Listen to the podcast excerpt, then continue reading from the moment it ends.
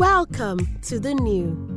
Every experience with God's Word promises to be refreshing and transformational. Receive today's message with high expectations as it brings power, light, and a fresh anointing to your life. Let's just say a word of prayer. Father, in the name of Jesus, we thank you from the depth of our heart for this conference. Thank you for a mighty move of your spirit. We honor this as something sacred. We thank you for the vision you placed inside the heart of Dr. your son, Dr. K. Thank you for that which has been transferred into his own spiritual son, also Pastor Shola. I ask in the name of Jesus, you grant me utterance to speak according to this vision, to water the seed that they have sown that you will cause an increase to come in the mighty name of Jesus. Amen. You may all be seated. All right. And I want to thank the organizers for organizers for Pastor. They persisted. They, they, they persisted in prayer. until one day I just said, I just woke up. When, when is this conference? Oh, I'm coming, I'm coming, I'm coming. The person I told said, Glory, we've been praying. I said, Okay. All right, then. Uh, Dr. K, thank you for the invitation. God bless. Amen. All right. I, I, I like the theme. I asked, What is it? They said, A generation. Okay. And from listening to what Dr. K and Pastor Shola have shared just now, um, I will just share a few words concerning this.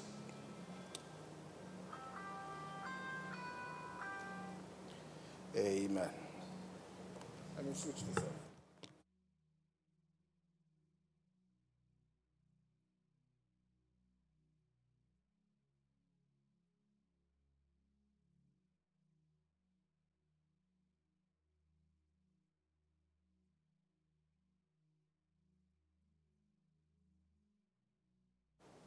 Let's turn our Bibles to John chapter 7 and verse 37. I want to run through some principles this afternoon. And in John 7, verse 37, Jesus, the Bible says, on the last day,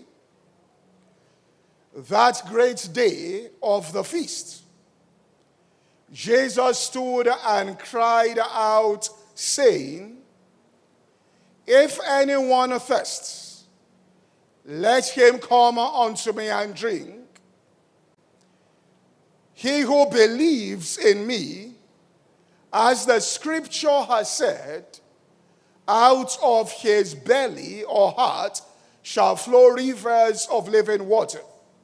The next verse says, But this he spoke concerning the Spirit whom those believing in him will receive, for the Holy Spirit was not yet given because Jesus was not yet glorified.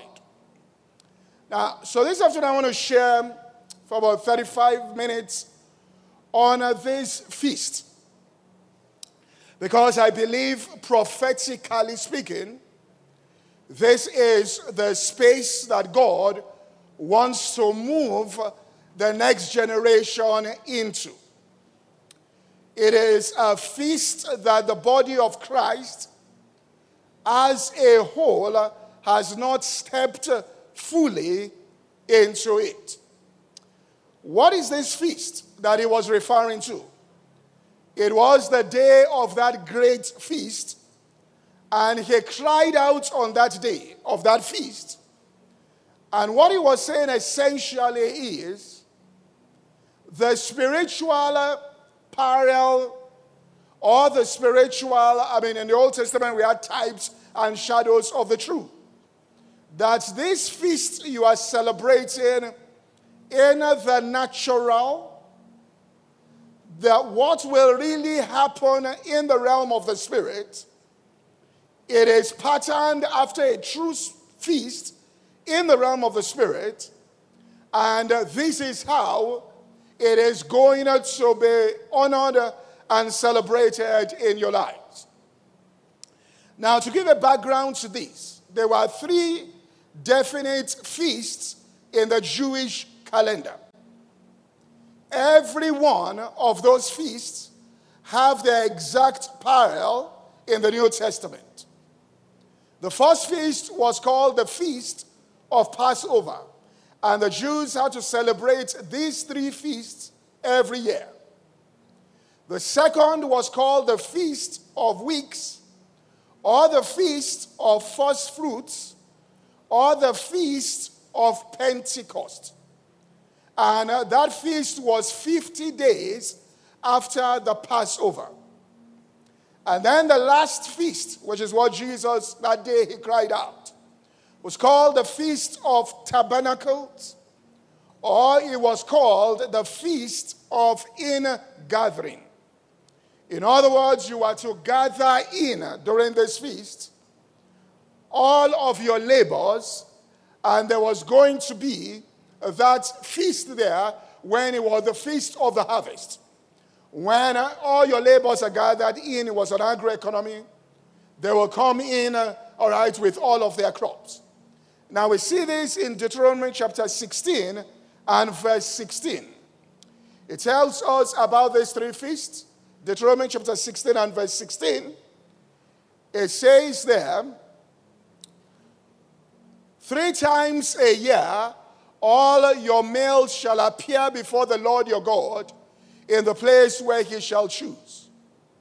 At the feast of the unleavened bread, which was the feast of Passover, at the feast of weeks, which was the feast of Pentecost, and at the feast of tabernacles, and they shall not appear empty before the Lord.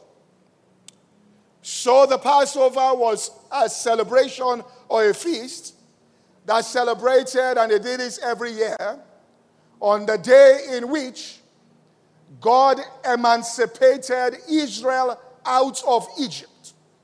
What happened was the Passover, the lamb, was sacrificed, blood was applied to the doorpost, and uh, the children of Israel were set free on that day.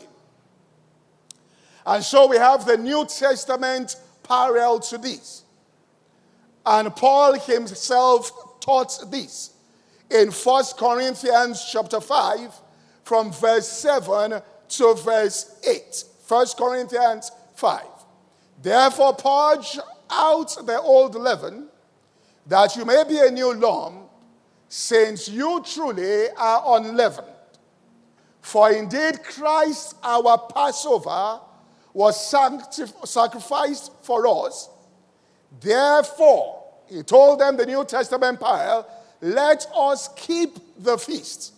So he said, we are keeping that feast as they did in the Old Testament, but we are doing it now in its spiritual dimension. Not with the old leaven, nor with the leaven of malice and wickedness, but with the unleavened bread of sincerity and truth. So, that feast of the unleavened bread or the feast of the Passover, the church as a whole has understood this feast.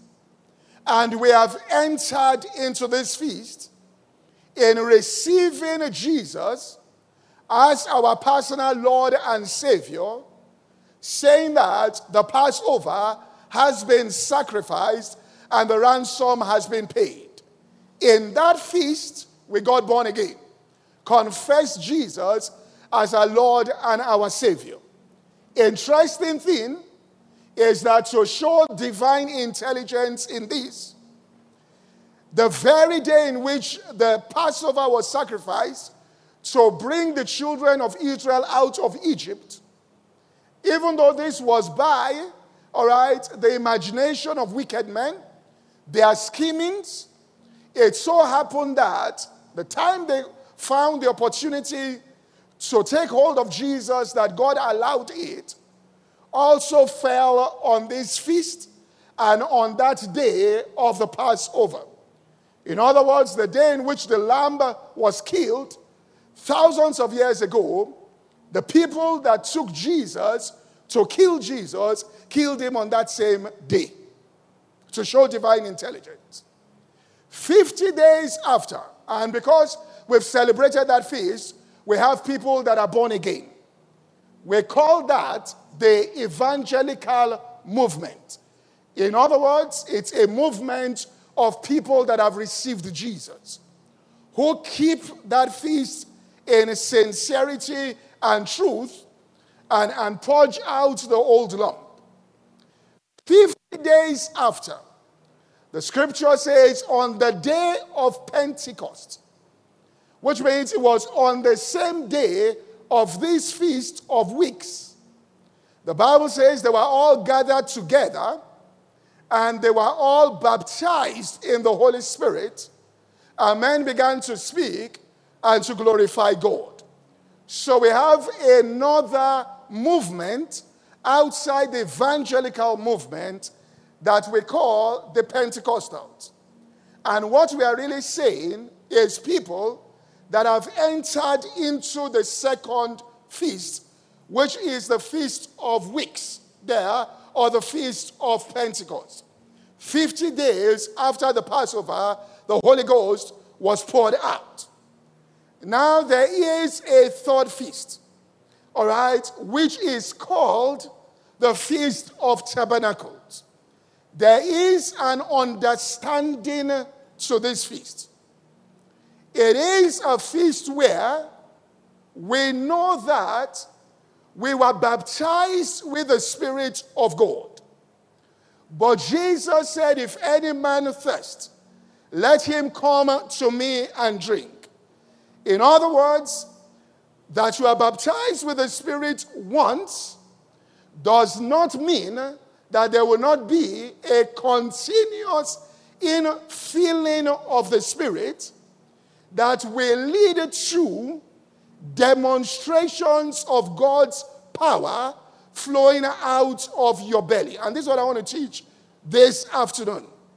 Jesus said, If a man is thirsty, let him come to me and drink. He did not say, If a man is thirsty, out of his belly shall flow rivers of water. He said, Let him come to me and drink. He that believeth, so they understand. The first thing we're going to do is to come to Jesus when we're thirsty, when there's pressure, when there are things on the outside. And then we will drink. And then we understand that what we have taken into us in answer to that situation out, which means what entered us out of our belly. We drank, and then out of our belly came out rivers of living water, which means it now came out of us as rivers of living water, affecting and, and transforming the whole of humanity. So there's the feast, all right, of Passover that Paul talked about. There's the feast of Pentecost. And then there's this feast of tabernacles, otherwise called the ingathering. And these demonstrations of the Spirit of God within us, the demonstration of the power of God without, that is, we will have demonstrations of the Spirit in us, then we will have demonstration of the Spirit of God without, is what is going to lead to the harvest and the last ingathering of souls into the kingdom of God. There's going to be an unprecedented, all right, unleashing of God's power into the earth as the Spirit of God flows out of us as rivers of living water. So these three feasts we find here Exodus 23, all right, from verse 15 to verse 17. Now, Jesus said that last day of that great feast. He understood that. He says here, You shall keep the feast of the unleavened bread, and you shall eat unleavened bread seven days, I commanded you, at the time appointed in the month of Abib. For in it, it says, For in it, you came out of Egypt. None shall appear before me empty. The next verse. He now went on, and the feast of harvest, the first fruits of your labor, which you have sown in the field. So he called it first fruits. I'm going somewhere, I'm going to show what this means. And then the feast of ingathering at the end of the year. When you have gathered in the first fruits from all your field. So the first one was the feast of the unleavened bread. The second was the feast of first fruits. The Pentecostal movement has shown the first fruits. The last and final feast will be in multiple forms of what we have seen. Because out of the bellies of people are going to start flowing rivers of living water. And it says, Any man that is thirsty, anybody that finds him or herself in a situation where they, are, they thirst for the manifestation of God's power, they will understand that they should come up unto me and drink. And that as a result of that, out of their belly will flow rivers of living water. Let me show an example here. In Acts chapter 4, Acts chapter 4 and verse 31.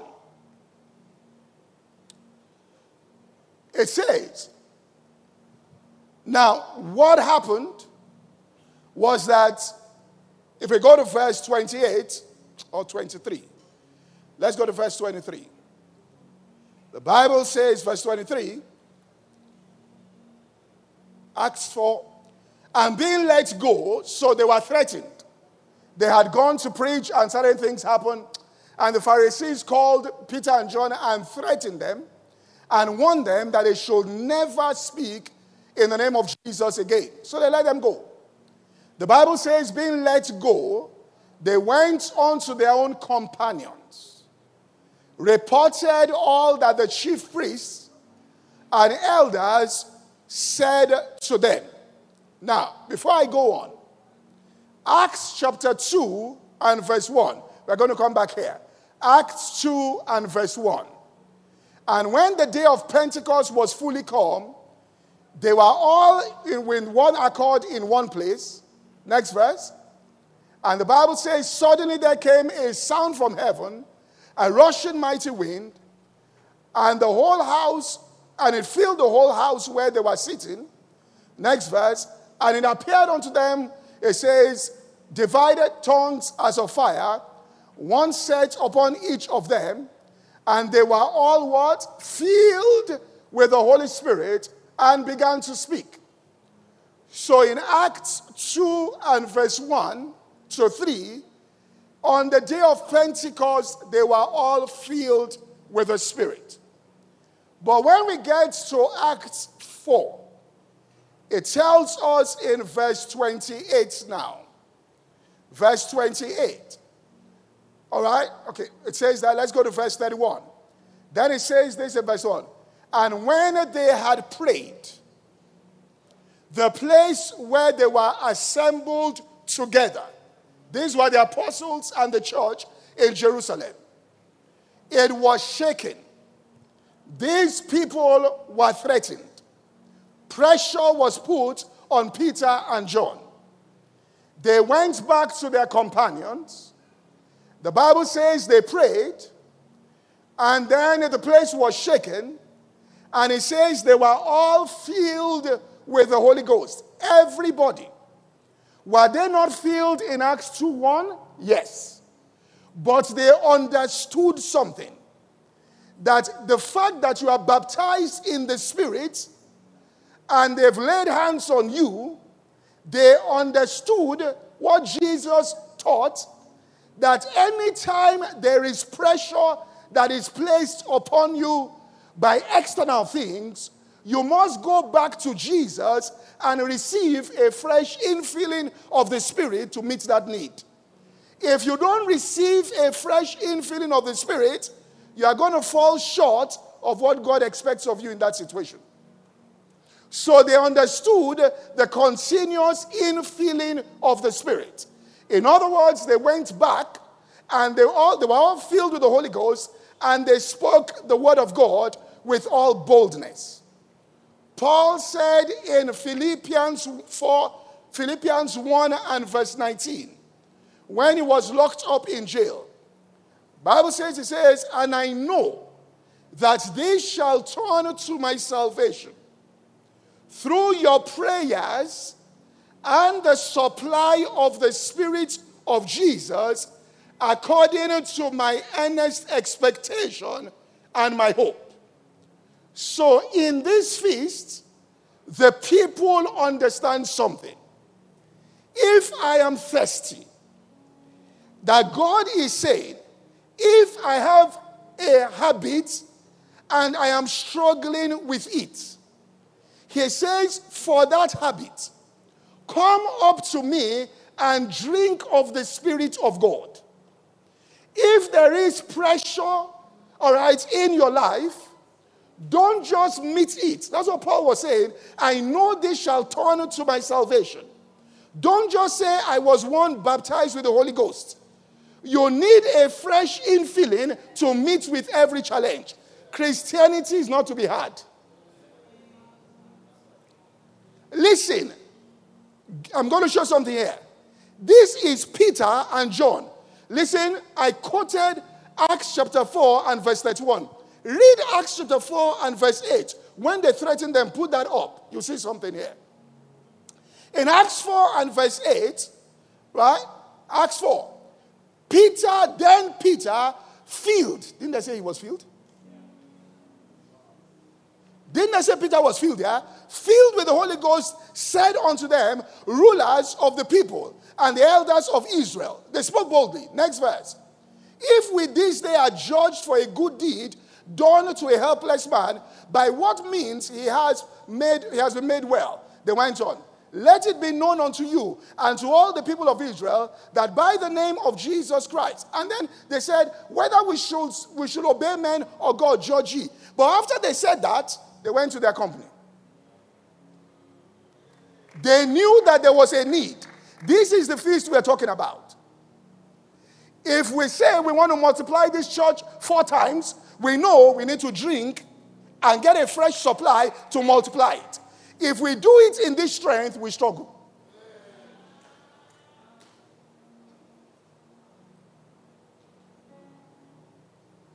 If we say we are going out for evangelism, it means that we, we want something to happen, so we all first of all get together to drink of the Spirit.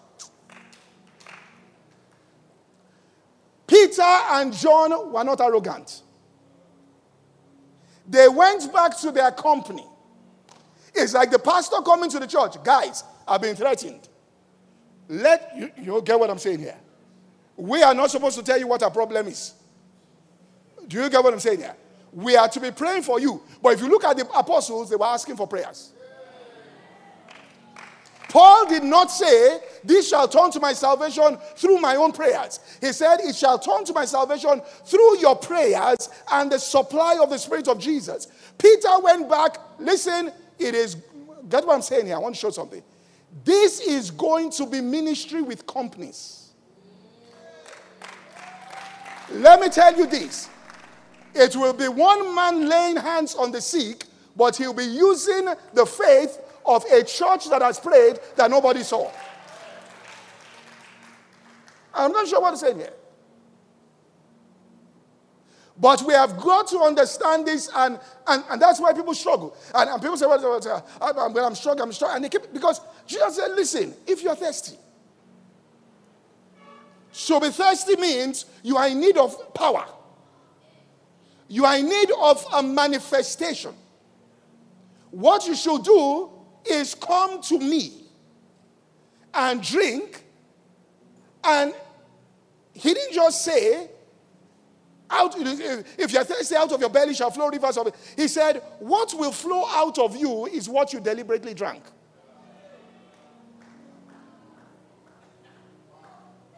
So you went to deliberately drink. And then you now received strength on the inside, and you now released that particular thing on the outside. So this constitutes this feast of continuous infilling of the Spirit. Now, first principle, I'll just talk about four. We showed at Acts 4 and verse 8.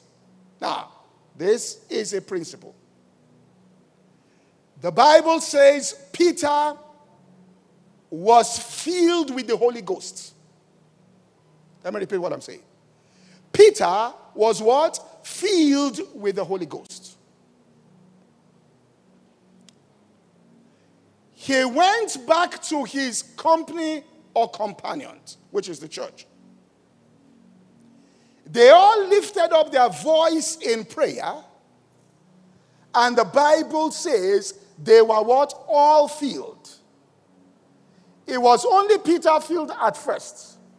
Now the entire church was filled. These are ministries coming out of full churches.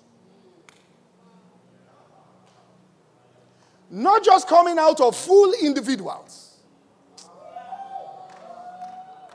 That we have to move the body to a place where together we are full of the Holy Ghost. Because the key is we win as a team or lose by default. Let me say this here. My observation. This is my observation. And I can say my observation so long as I say it's my observation. Because Paul said, Concerning this, I have no commandment, but I give you my judgment. A preacher can come and say, This is my opinion, so long as he classifies it, inverted commas, my opinion, which means you can take it, you can leave it. It's my opinion. Here is my opinion.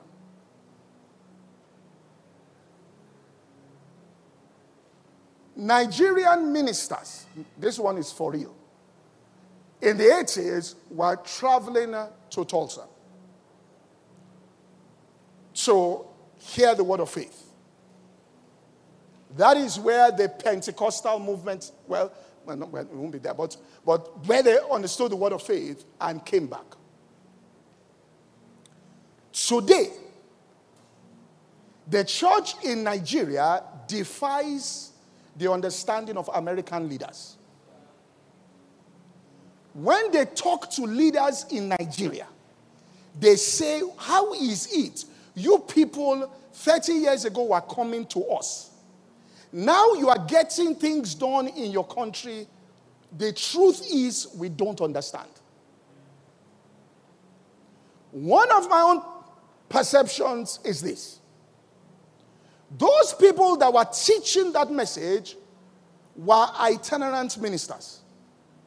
They did not have local assemblies behind their ministries.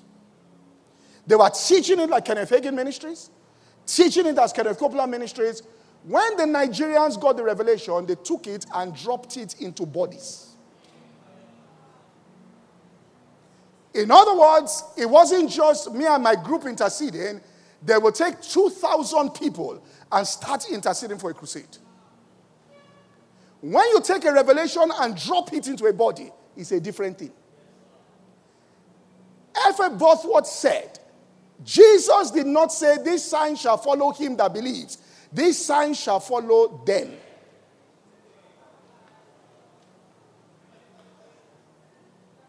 Now, so what leaders are going to do is to coach congregations. The congregation will enter into. Are you following what I'm saying here?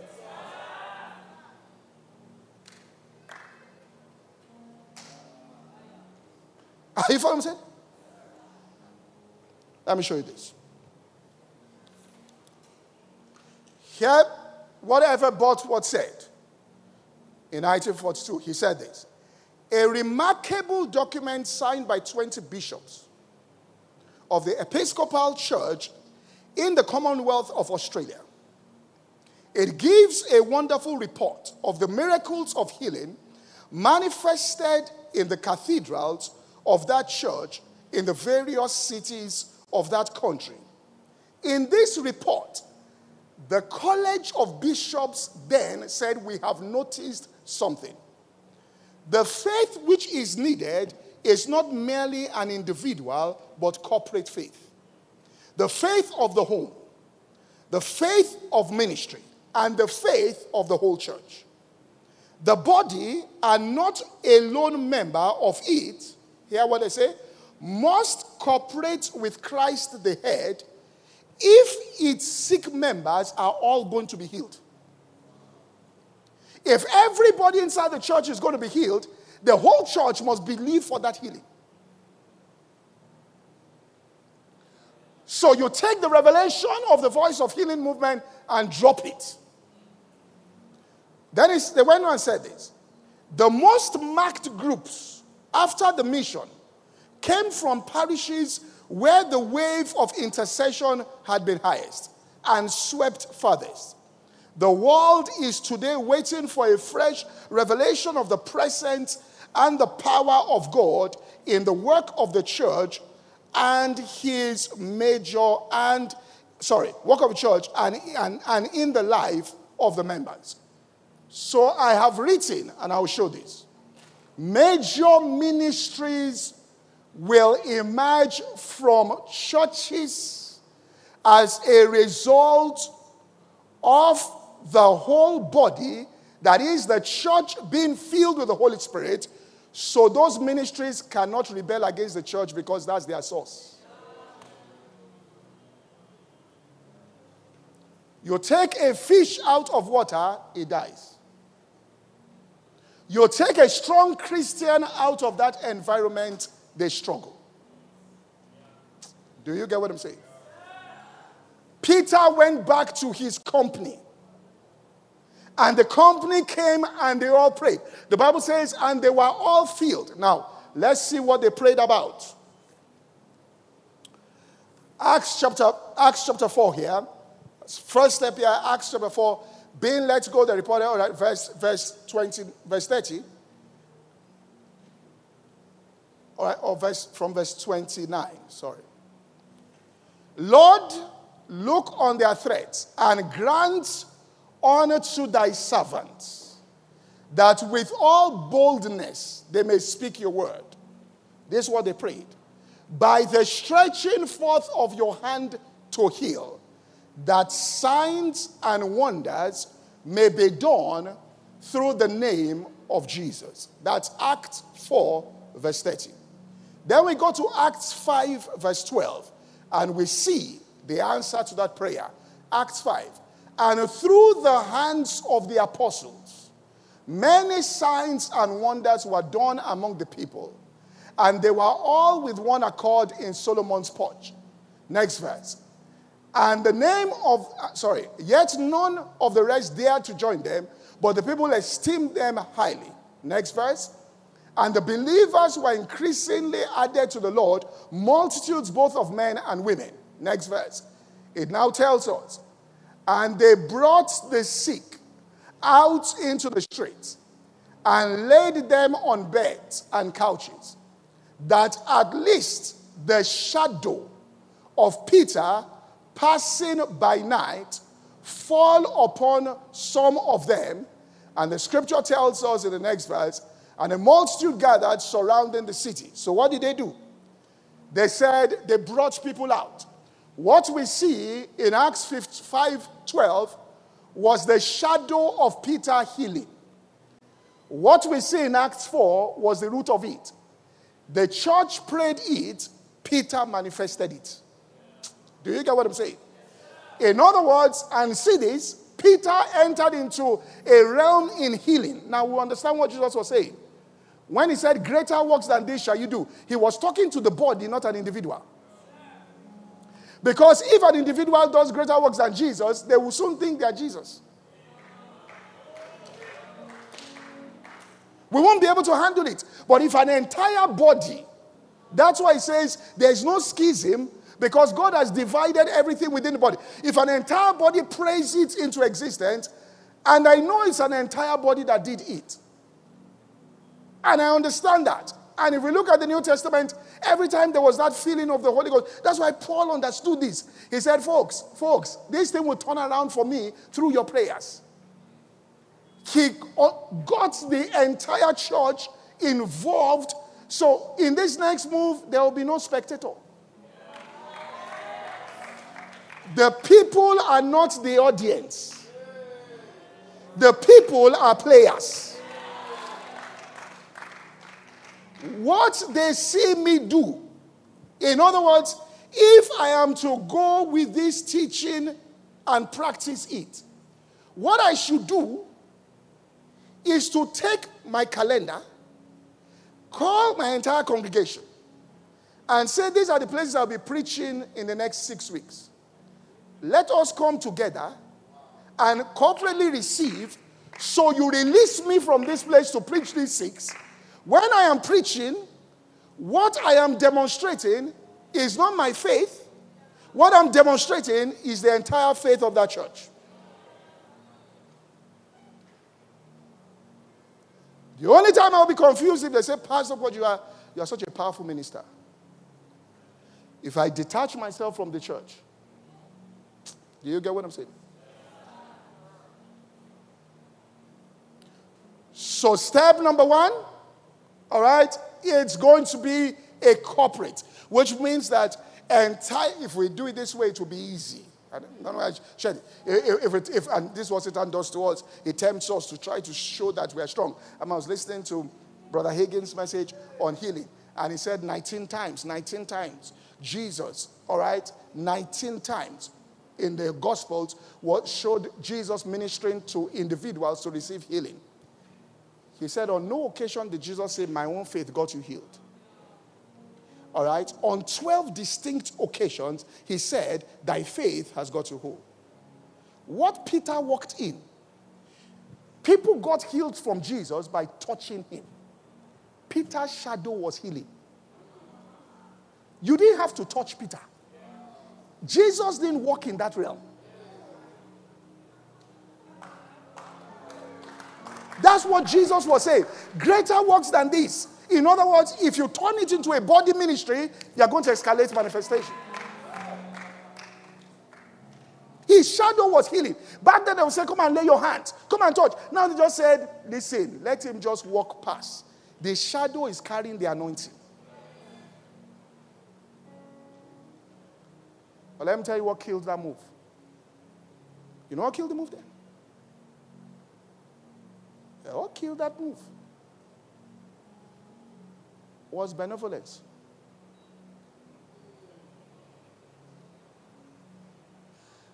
And let me just say this and warn the younger generation. Social media is beginning to control ministries. Listen to me. Listen very well. You listen, write what I'm saying down. You will not break into your destiny until you have survived a social media war. Because you must be free from Twitter. If you are afraid of the Twitter mob, all right, well, listen, let me tell you why this is so. Because the world will praise you today as a minister. If you are into CSR, you say call it community, you get what I'm saying here.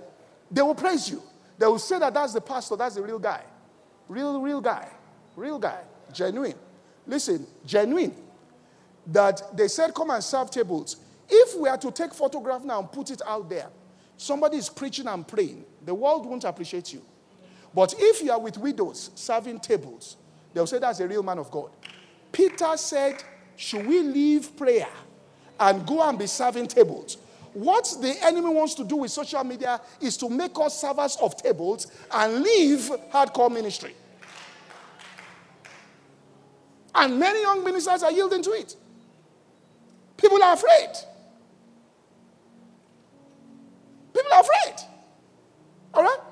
And so, what's happening? You can't be serving tables. When you're serving tables, you take the photograph, put it out there. They say, man, man, that's a genuine minister. Oh, God, that's a genuine minister. While they were serving the tables, strife came. For the first time, the church knew division according to tribe. Why do you think when Paul wrote to, to Timothy, he said, when it comes to widows, this is the regulation. You can't just wake up and say, I'm a widow, you are coming to it. He said, these are the conditions that must be what? Fulfilled. Because he said, if you do benevolence the wrong way, you will create idle people who will be busybodies in other men's matter. Go and read it, and gossip starts. That's what entered into it and broke the power. Once the power was broken with division, they took James and cut his head off. It was then that the church realized that we used to pray. Then they went back into prayer, and it shows you they had lost something. Because even when they were praying, they did not believe that Peter was coming out.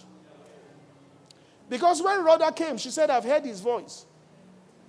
People praying in the meeting, in the prayer meeting, in the prayer meeting, said, said, said, You are out of your mind. In other words, we are certain that Peter is dead, even though we are praying. Mago, Jekretos, dangerous tongues. You all right? And everybody's praying. You know, people can be acting, Magiteshe. Hey, hey.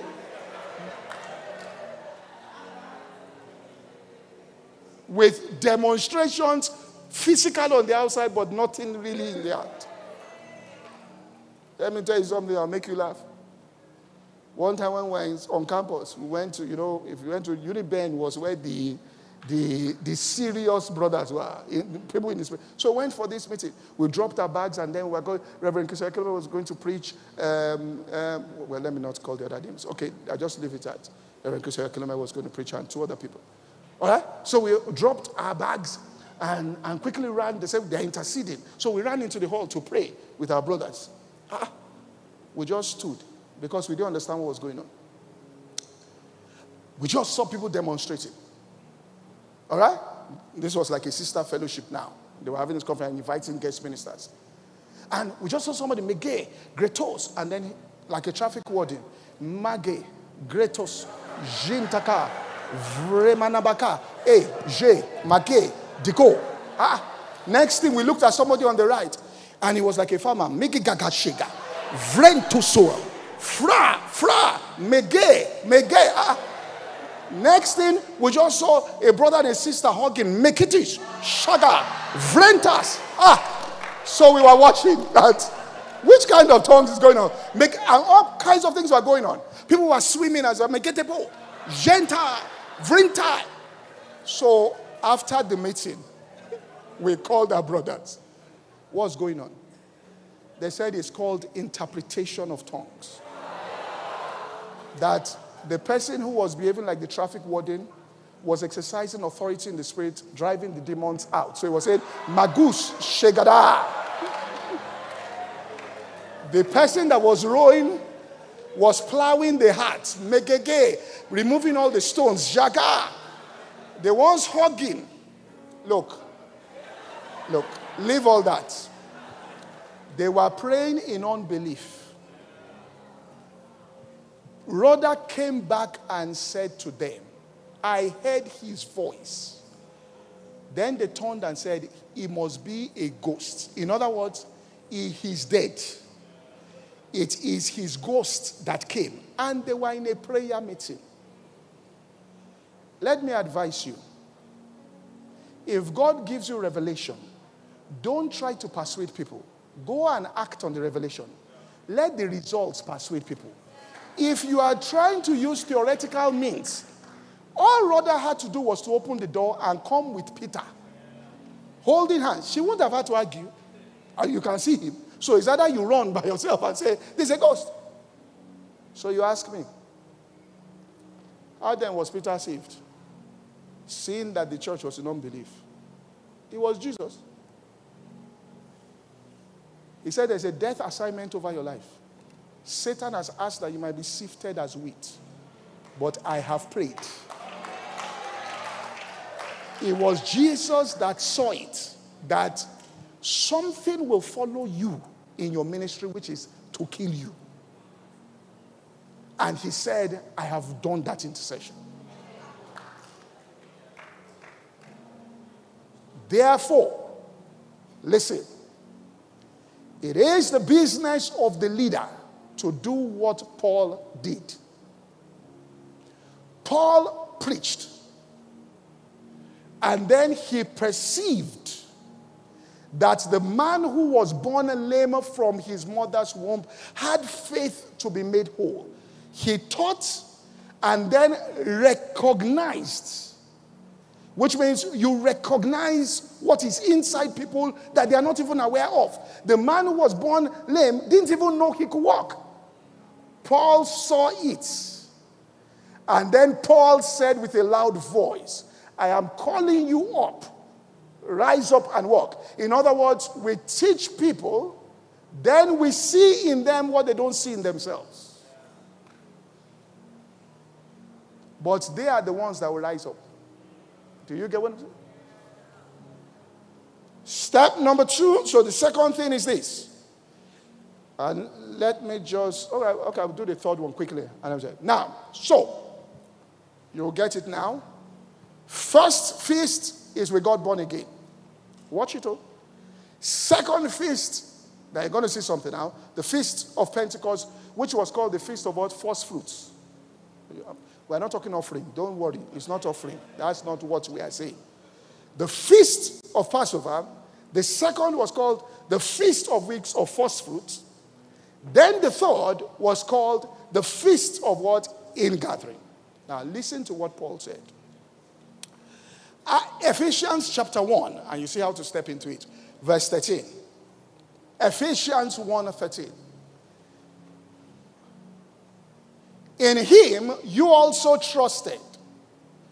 After you heard the word of truth, the gospel of your salvation, this was to get you born again, in whom also having believed, that's you got saved. What now happened? You are sealed with the Holy Spirit of promise. Next verse. Who is the guarantee of our inheritance until the redemption of the purchased possession to the praise of the glory? So, one, they preached the gospel to you, you got saved. Then you got baptized with the Holy Ghost, and he says that is the guarantee. Now, put up the amplified translation so you understand. Because the guarantee is this I want to buy this monitor.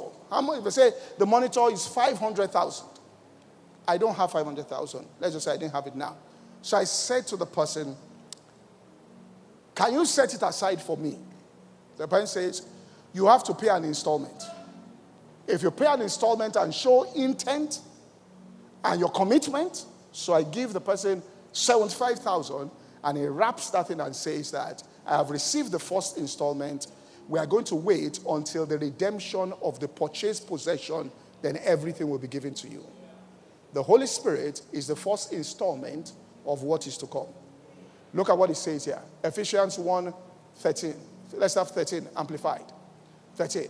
In him also you have heard of the word of the truth, the glad tidings gospel of your salvation, and you have believed in and adhered to, relied on him, and you are stamped with the seal of the long promised Holy Spirit. Next verse.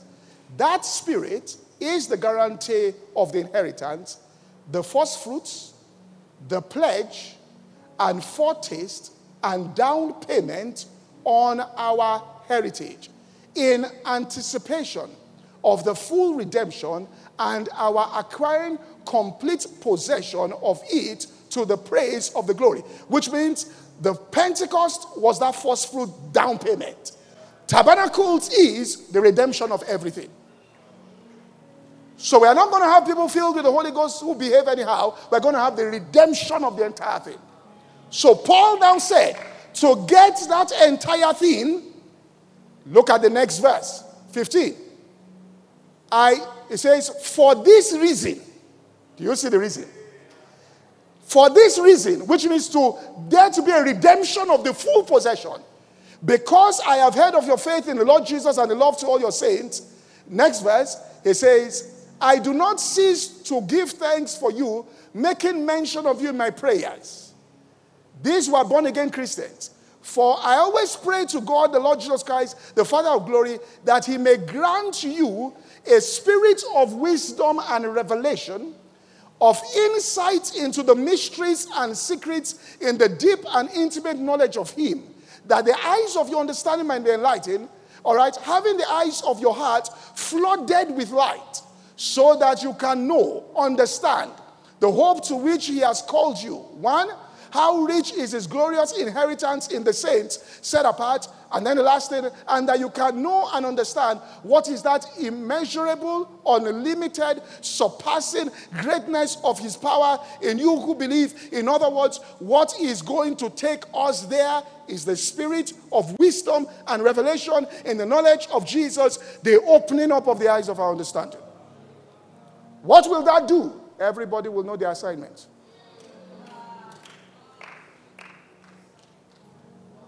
Everybody will know their assignment.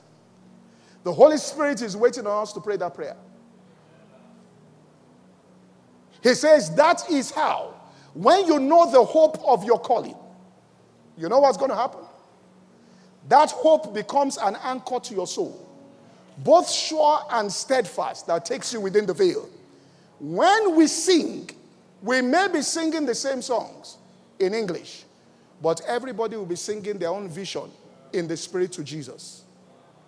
That is the anchor that will take us within the veil.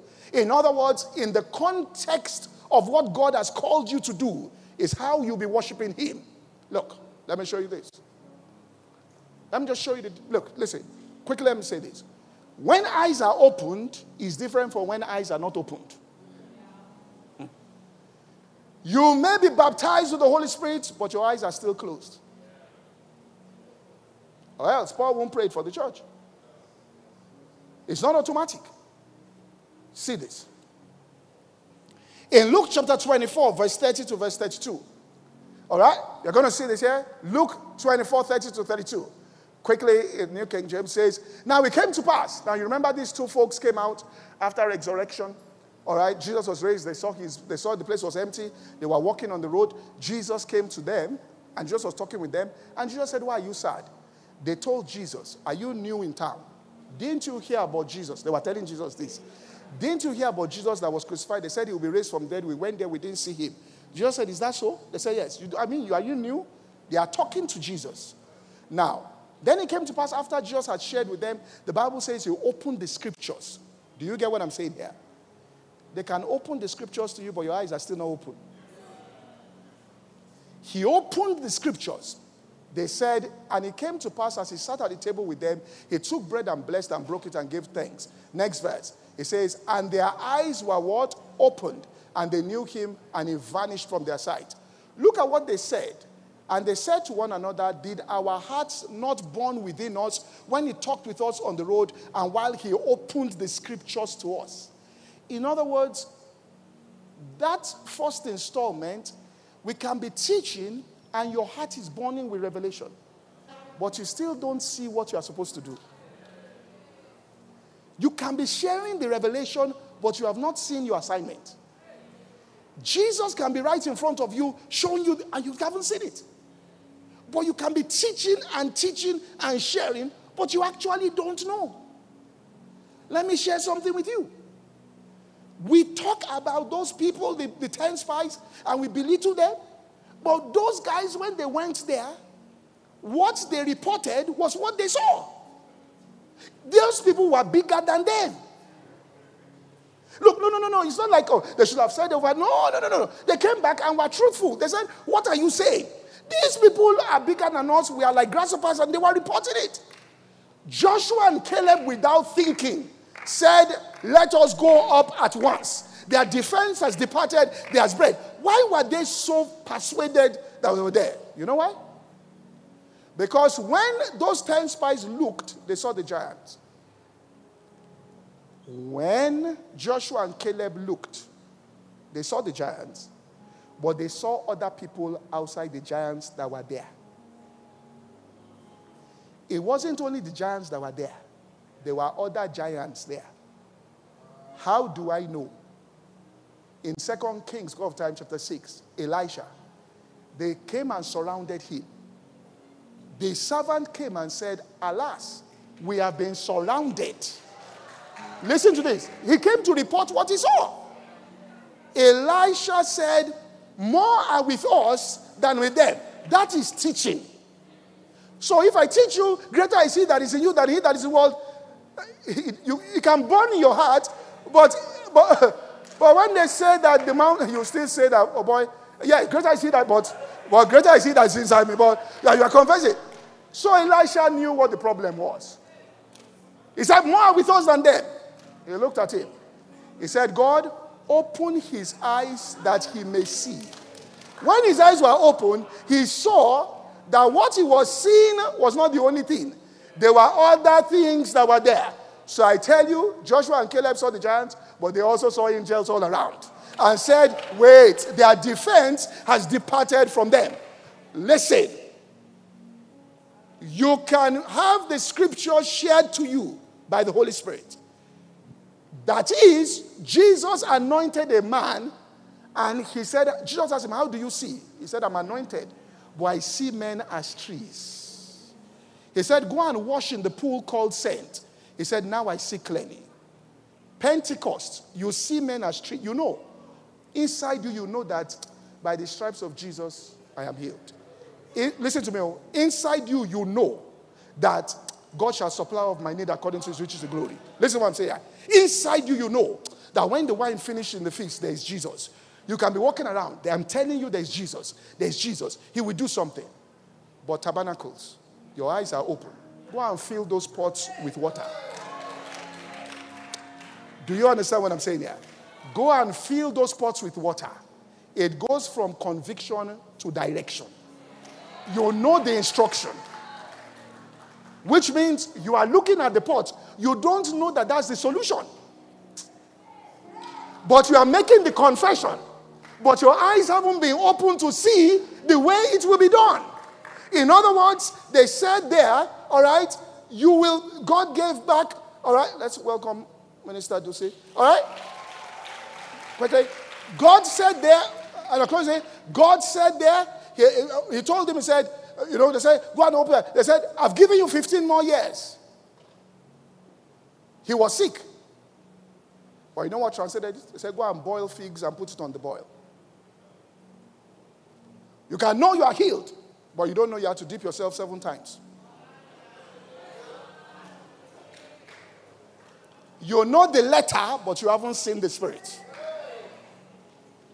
They ask you, Will your business expand? You say, I'm telling you, God is so. So, you know what the difference between sin and this? They ask you, Can God heal the sick? If I come here and I say, God, you say, ah, it's another thing for your eyes to be what? Opened to see it. So let me tell you. I can tell you two men who have stepped into this feast as I close. Pastor Adeboye, Bishop Oyedepo. You may be able to share more fire and cause more people's hearts to burn when you are sharing than them. But you finish your sharing and you don't know that you need to fill the pots with water.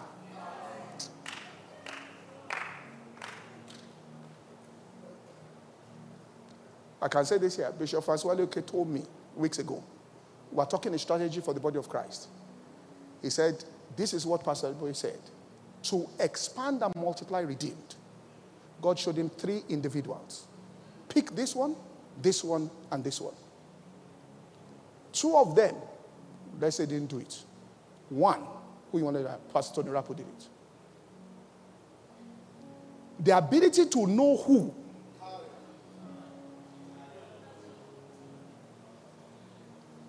The ability to be able to identify who. Jesus said only one thing is needful. In anything you are reaching for, is only one thing that should be done. But your eyes have to be open to see it.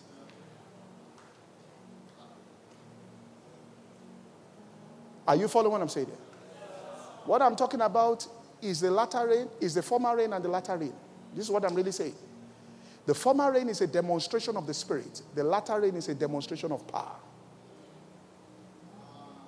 The former rain is I hear the voice and the sound of the abundance of rain. The latter rain is the rain that is falling. Haven't you heard Jude say there are clouds without water? When you hear the revelation speaks, you say, This is a person of revelation.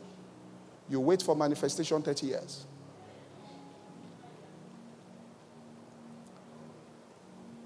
So, in concluding, let me just show one thing here. After you pray, you see, that revelation, uh, well, well, let's just say it. Because of time, let's just say, let's just say. All right? You come to drink. Remember, Isaiah 55 says, You that are thirsty, come and drink. And one day God told me, He said, You are spending too much money.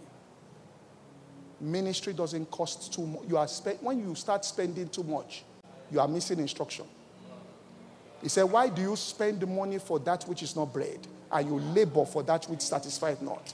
He said, Hearken diligently unto me. When it's too expensive, you are not listening.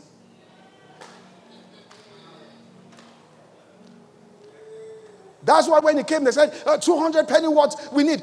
Jesus said, What do we need? He said, 200 penny words of it. He said, Oh boy, it's not cash, it is instruction. Go into the congregation. When you enter there, find what you have, bring it to me.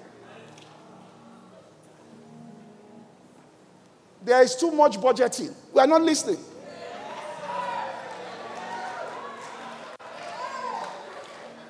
Are you from there? He said, you do, when you start getting, you're spending more money.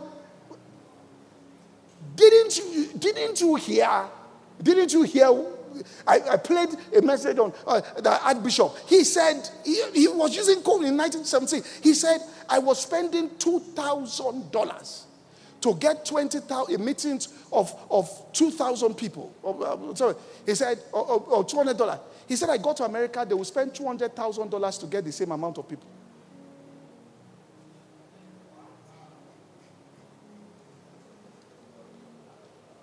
So let me tell you what you do for your eyes to see after he has revealed. Simple. Psalm 13, verse 2 to 4. And I'll close with this here. Psalm 13. It says, How long shall I take counsel in my soul, having sorrow in my heart daily? How long will my enemy be exalted over me? Then he went on, Consider and hear me, O Lord. Enlighten my eyes, lest I sleep the sleep of death. So David said that I'm worrying, I'm worrying about it. Lord, open my eyes, lest I sleep the sleep of death. Enlighten me. Now, what did David do with it? Because this Feast of Tabernacles we're talking about occurs in the tabernacle of David. David understood this thing. After David got revelation, all right, Psalm 27, verse 2 to 5. I close this here. Psalm 27. When the wicked came against me to eat up my flesh, my enemies and my foes, they stumbled and fell. And let me tell you something about life. Listen to me. You want to do ministry? Fear not. I told somebody, when you leave us alone, we grow. When you attack us, we multiply.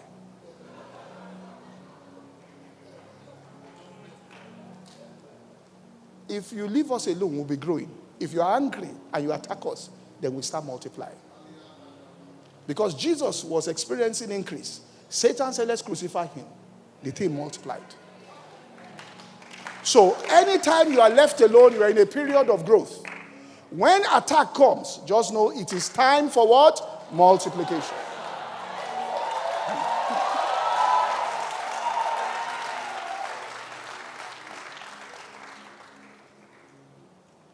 But when the attack comes for multiplication, we know where to go into the tabernacles of God Almighty. Let me see this here. When the wicked came against my enemies, so that they stumbled and fell. Next verse. It says this Though an army should encamp against me, my heart shall not fear. Though war may rise against me, in this will I be confident. Hear this. One thing have I desired of the Lord, that will I seek after, that I might dwell in the house of the Lord all the days of my life, to behold the beauty of the Lord and to inquire in his temple. Next thing, he says, For in the time of trouble he shall hide me.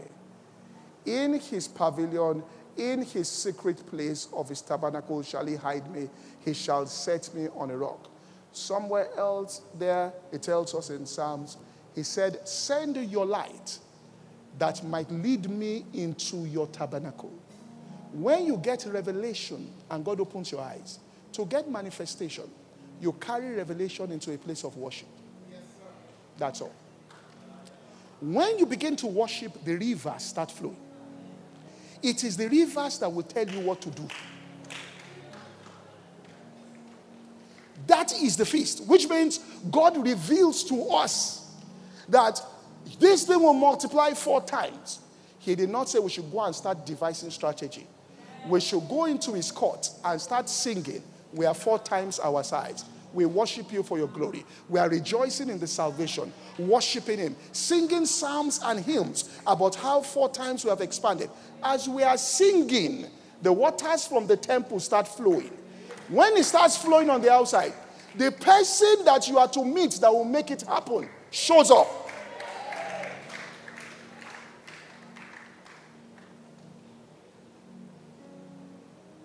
What am I saying to you?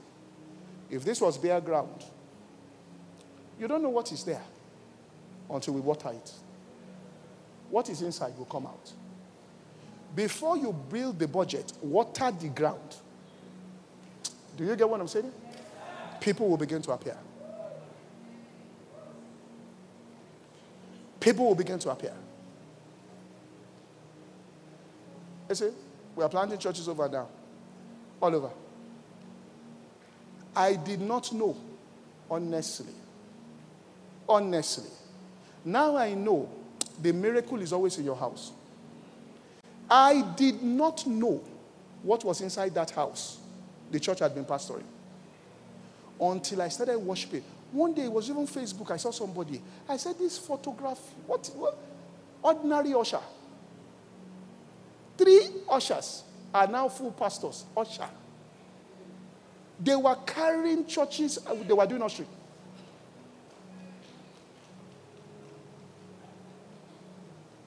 I said, Usher.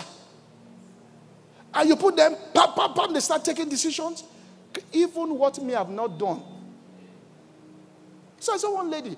I saw, I said, ah, were you in a fellowship? Oh, said, no, no, no, no. I was this, uh, I get, we had this something, 2,500 people. We did this, I planned this conference, 2,000 people. I said, I looked at that. You planned conference, 2,000 people? Yes. When I was in Osu, ah, I said, I'm coming back.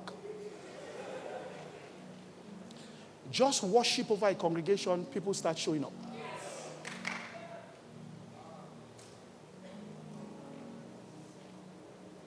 Are you following here? Because the business of leadership now is to teach People that don't even recognize who they are to call it out of them. Are you following me?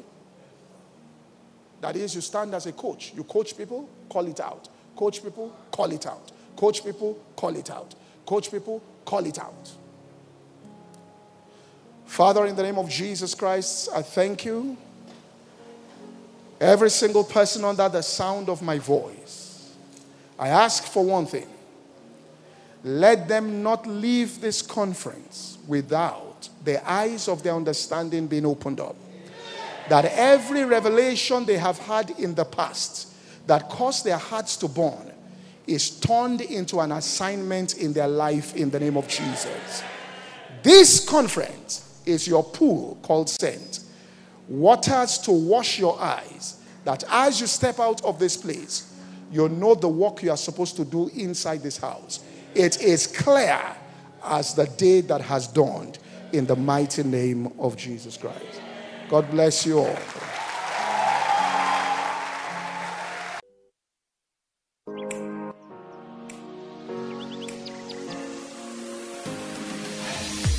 Hope you were greatly blessed by today's message because God still has so much He wants to share with you. So stay connected every week to experience uplifting and life changing moments in His presence.